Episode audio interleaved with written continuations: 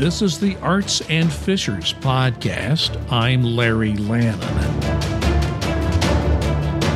When a man of my age hears the name Perry Mason, I think of actor Raymond Burr and the long running series on TV that began in the 1950s and ended in 1966.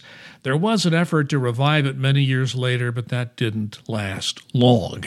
The character was created by Erle Stanley Gardner in books, and Gardner had several very bad films made about Perry Mason, along with a forgettable radio show in the old days. So once television became popular in the 1950s, it was the wife of Gardner's literary agent that convinced him to try a TV series where Gardner would have plenty of control over the content. So the series was fashioned in the vision of the original creator of the character, Perry Mason. What I remember about the long running TV series was its focus on the law, although not entirely accurate, but entertaining. Perry Mason, played by actor Raymond Burr, had no personal life. All he had was his clients and the law.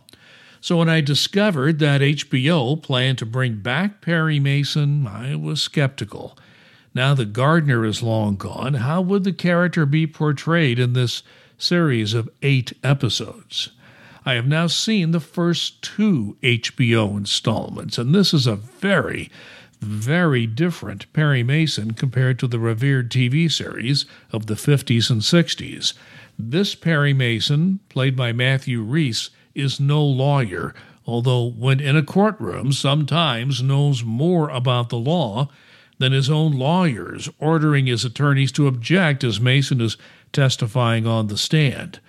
This Perry Mason is a private eye, and he has plenty of baggage in his personal life. The series is set in Depression area Los Angeles, the early 1930s.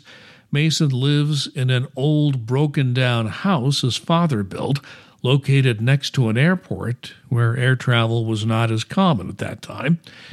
He has money problems and he has to borrow a car just to go out and investigate. Something happened in World War I that led to his discharge from the military on less than honorable terms, but the series just scratches the surface of all that in the first two episodes. Mason works for that connected Los Angeles defense attorney named E.B. Jonathan, played with the usual charm and talent of John Lithgow. The story begins with the kidnap of an infant. Once the ransom is paid, the child is returned but has gruesomely died. We are not sure if the child was murdered or something else happened.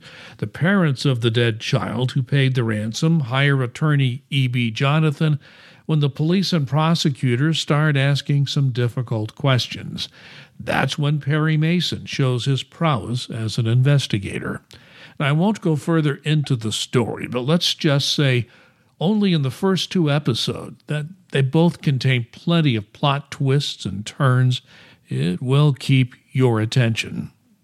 Younger viewers with little or no exposure to the old Perry Mason TV series will watch this with no preconceptions.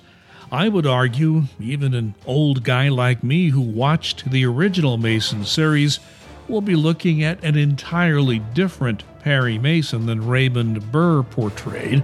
I can only judge from the first two episodes, but so far, this is a very good series. Actor Rhys puts his own spin on the Perry Mason character, and the writers give Mason a much more complex persona.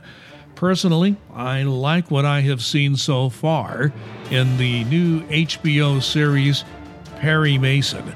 I give it a B grade and a high recommendation. I just hope the series can keep up the momentum for six more episodes. This is the Arts and Fishers podcast. My name is Larry Lannon. Thanks for listening. We'll talk again.